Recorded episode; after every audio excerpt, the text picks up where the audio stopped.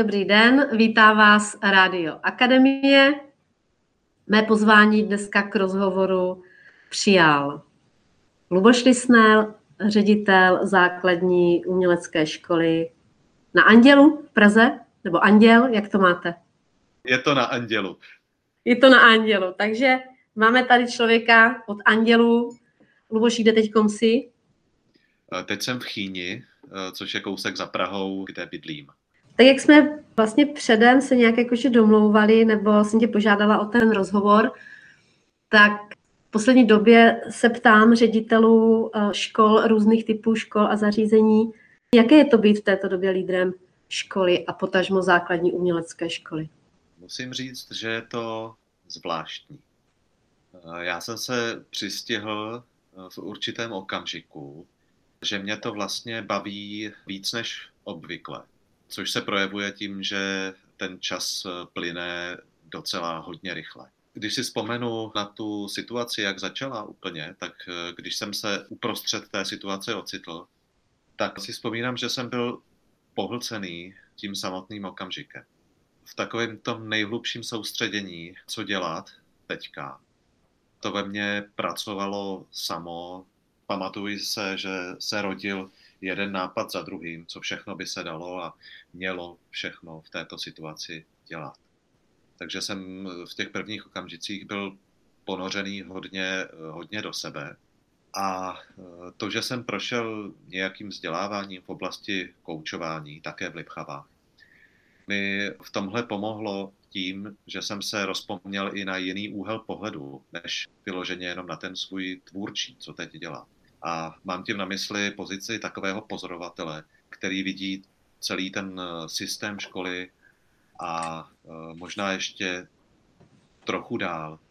Jakoby jsem se snažil ty své nápady provětrat eh, nejen konzultací se svými zástupci, ale hlavně s svým vlastním odstupem, kdy se z takového ponoření do krizové situace vlastně probudíte do funkce ředitele, který se dívá na tu celou situaci i očima druhých to znamená očima učitelů, očima žáků a jejich rodičů.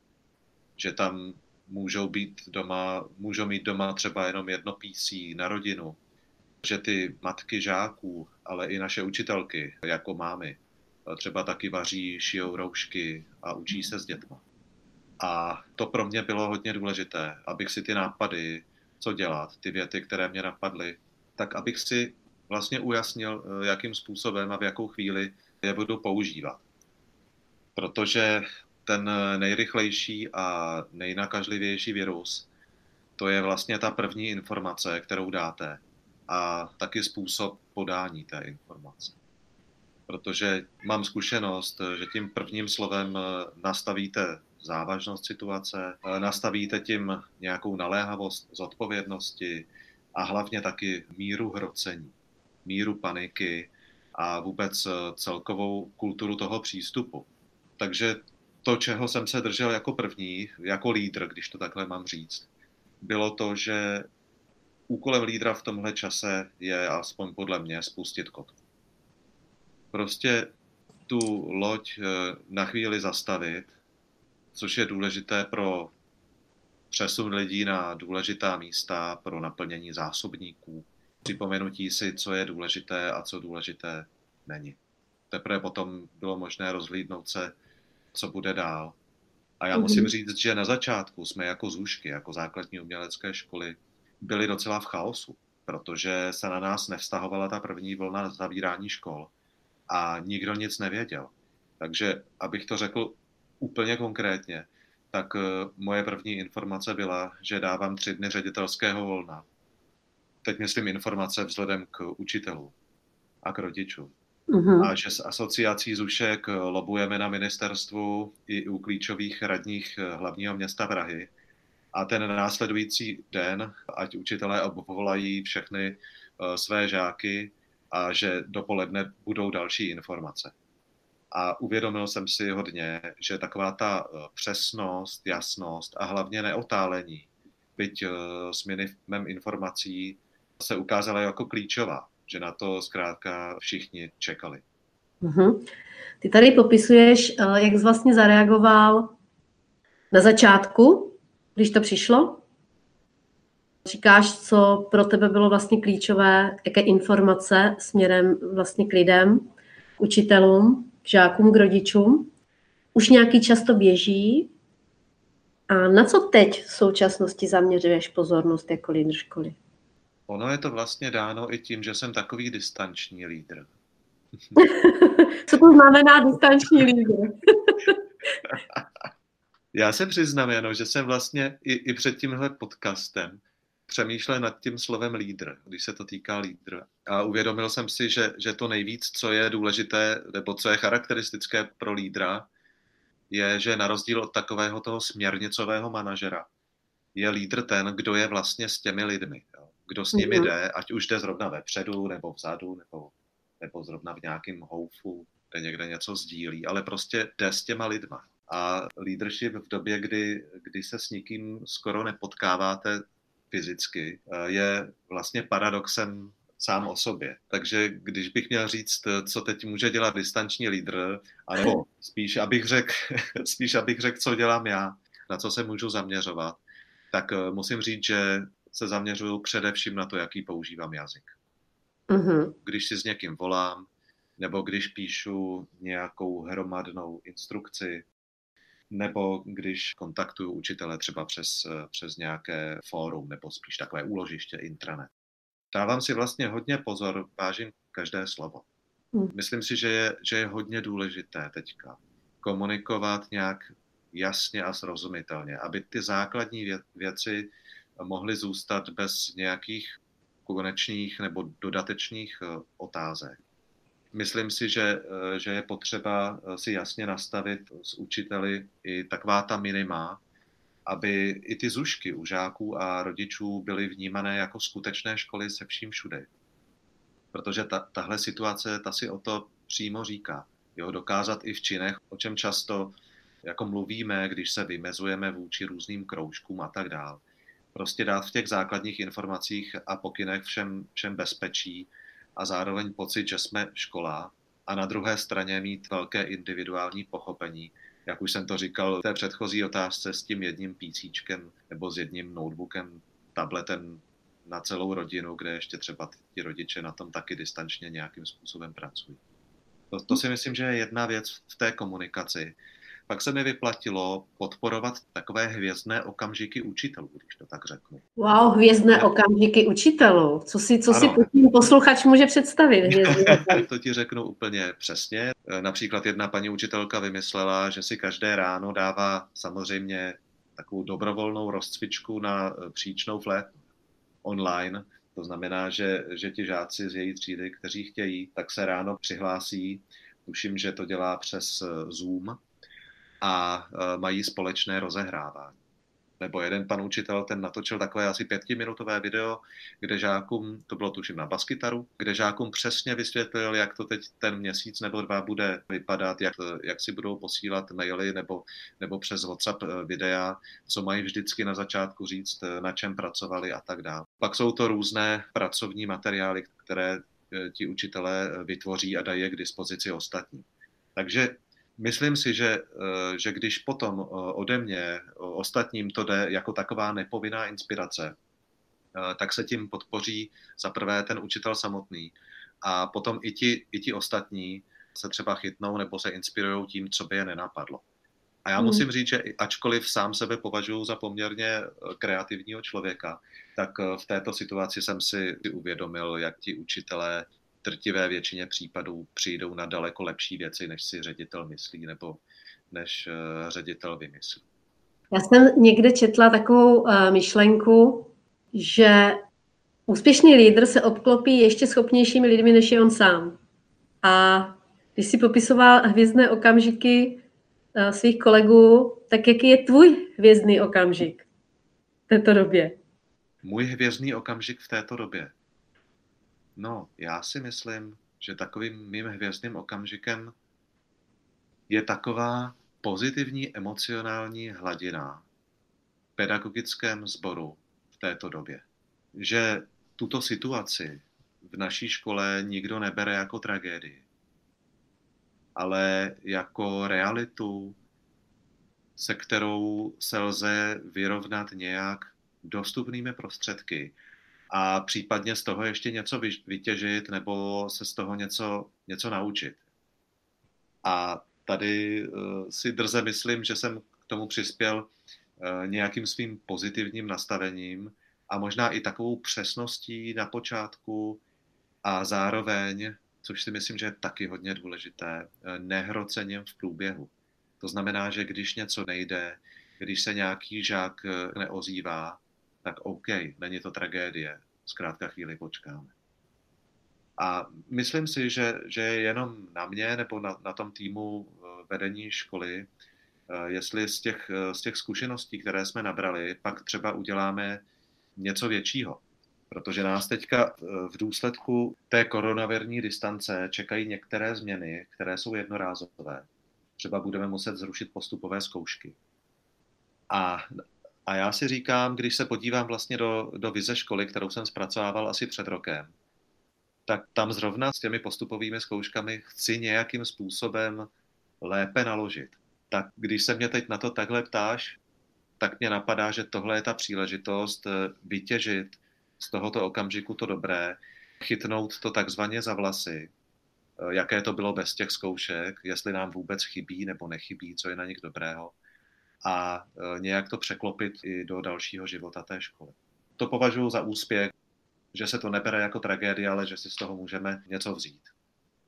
Popisuješ tady teď tu situaci i s blízkou budoucností, se zaměřením a propojením s vizí školy a s nějakými plány do budoucna.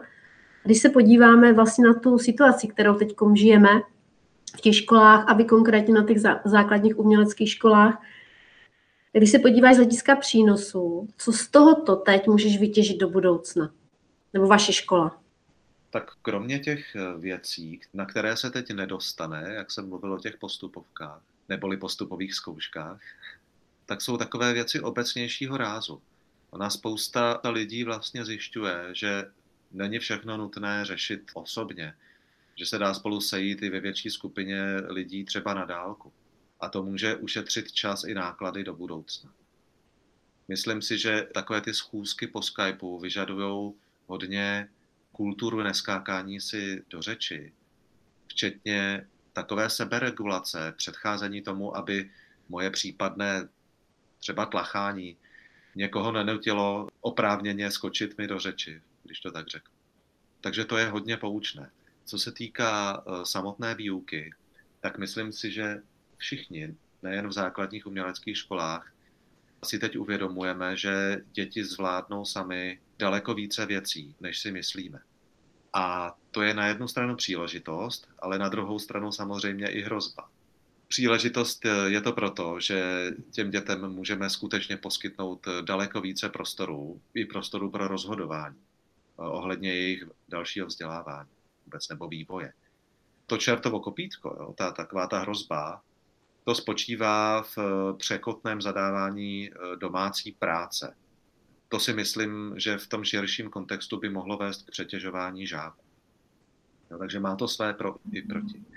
To čertovo kopítko, eh, které tady popisuješ, to se ukazuje teď, že v rámci vlastně té aktivity těch pedagogů, že to je taková achilova pata, to čertovo kopítko, to, čili jakou míru zadávání úkolu, jaký prostor dávat vlastně těm žákům. Že to se řeší teď, jako, ale co třeba vy konkrétně, třeba v rámci školy, základní umělecké školy, když se na to díváš, tak co teď vám chybí? To, co chybí eh, zejména v oblasti umění, bych řekl, a asi tě nepřekvapím, je ten fyzický kontakt s žákem. Protože ať já jako učitel, když teda teď se vžiju do role učitele, protože taky učím hudební nauku a učím orchestr, tak v těch uměleckých předmětech je to jedna neustálá zpětná vazba, neustálé reagování na něco. Je to vlastně hodně online, ale zároveň i ve vztahu s tím druhým, že se vidíte nebo třeba jenom na sebe mrknete a to teď samozřejmě hodně chybí. Myslím si, že, eh, že si hodně lidí uvědomuje, že některými věcmi, které si žáci mohou připravit doma, skutečně v té výuce někdy zbytečně ztrácíme čas. A e, některé záležitosti, které jsou důležité, tak si teď uvědomujeme, že nám chybí. To je i vlastně dotyk třeba ruky, kde ten dotyk řekne, řekne daleko víc, jak se má správně ruka postavit třeba na klavíru, než tisíc slov nebo obrázků. Myslím si, že tohle je to nejdůležitější, co chybí v uměleckém vzdělávání. A co ti vůbec nechybí? Co mi nechybí? Mm-hmm. Nechybí mi hodina cestování do školy. Možná veškeré takovéto zbytečné cestování, třeba na nějakou schůzi, která se může dobře odehrát online. Tím nemyslím porady u nás ve škole, ale porady, které jsou ještě mimo školní budovu. Tam, když to není porada, ale spíš schůze, jak se říká, tak tam je to hodně zbytečného času a mohlo by se to prostřednictvím technologií udělat. No a nechybí mi davy lidí v Praze. To musím říct, že to osamění tady doma s rodinou, že to není vůbec špatné v tomto ohledu. A ještě na závěr, Luboši, našeho rozhovoru. Já vím, že ty hraješ, jsi aktivní muzikant samozřejmě a hraješ skvěle na housle. A poslední takový vzkaz posluchačům. Jaké housle teď ty hraješ ve škole? Jaké housle teď hraju ve škole? Po každé jiné. Je to v různých fázích. Když jsme rozjeli tu distanční výuku, vstoupili jsme nějak do dění, jo, s tím, co bylo po ruce, s tím, co bylo vyzkoušené, tak jsem měl pocit, že jsem nehrál vlastně žádné housle. Že jsem byl spíš spíš takový dirigent, který eh, zaklepal taktovkou, určil třeba tempo a náladu skladby a pak ukázal nástup. A pak jsem z toho stupínku jako slezl, šel jsem si sednout do druhých houslí a v těch druhých houslích eh, hraju toho učitele eh, hudební nauky a učitele hry na orchestra. Pak se častokrát dostávám do role takové divadelní nápovědy, bych řekl. To je v případě, že třeba některý kolega nebo kolegyně potřebují vyřešit konkrétní věc, někdy i třeba něco poslat okopírovaného, tak když to mám zrovna k dispozici já a ne někdo jiný, tak jsem ta divadelní nápověda, jak postupovat třeba. Myslím si, že někdy, někdy hrajou i roli třeba vedoucího nějaké nástrojové skupiny v tom orchestru, kdy se snažím propojovat některé lidi, kteří by si mohli něco spolu říct například eh, skupina učitelů hudební nauky právě. Dneska večer za hodinu a půl eh, mě čeká hodina výuky orchestru mladších žáků, takže za chvíli se vžiju do role aranžéra, protože dnes mám pro ně připraveno, že jim pošlu eh, nějaký podklad, ke kterému si doma mohou solově zahrát jednu skladbu, kterou jsme hráli kdysi ale e, někteří žáci třeba ve třetích nebo v druhých houslích byli rozmrzelí, že nehrajou e, ty první housle, tak, tak dneska jim pošlu ten hlavní hlas a zahrajou si něco z muzikálu Cats doma k velikonocům, když budou chtít. Wow, děkuji moc. Tak to byl Luboš Lisner, jak se to říká, multi-instrumentalista v roli ředitele školy, základní umělecké školy. Luboš, já ti moc děkuji, přeju, ať se ti daří ať ti to pořád baví, jak říkal jsi na začátku a těším se, až se zase někdy fyzicky uvidíme na nějakém setkání. Děkuji moc. Já, moc.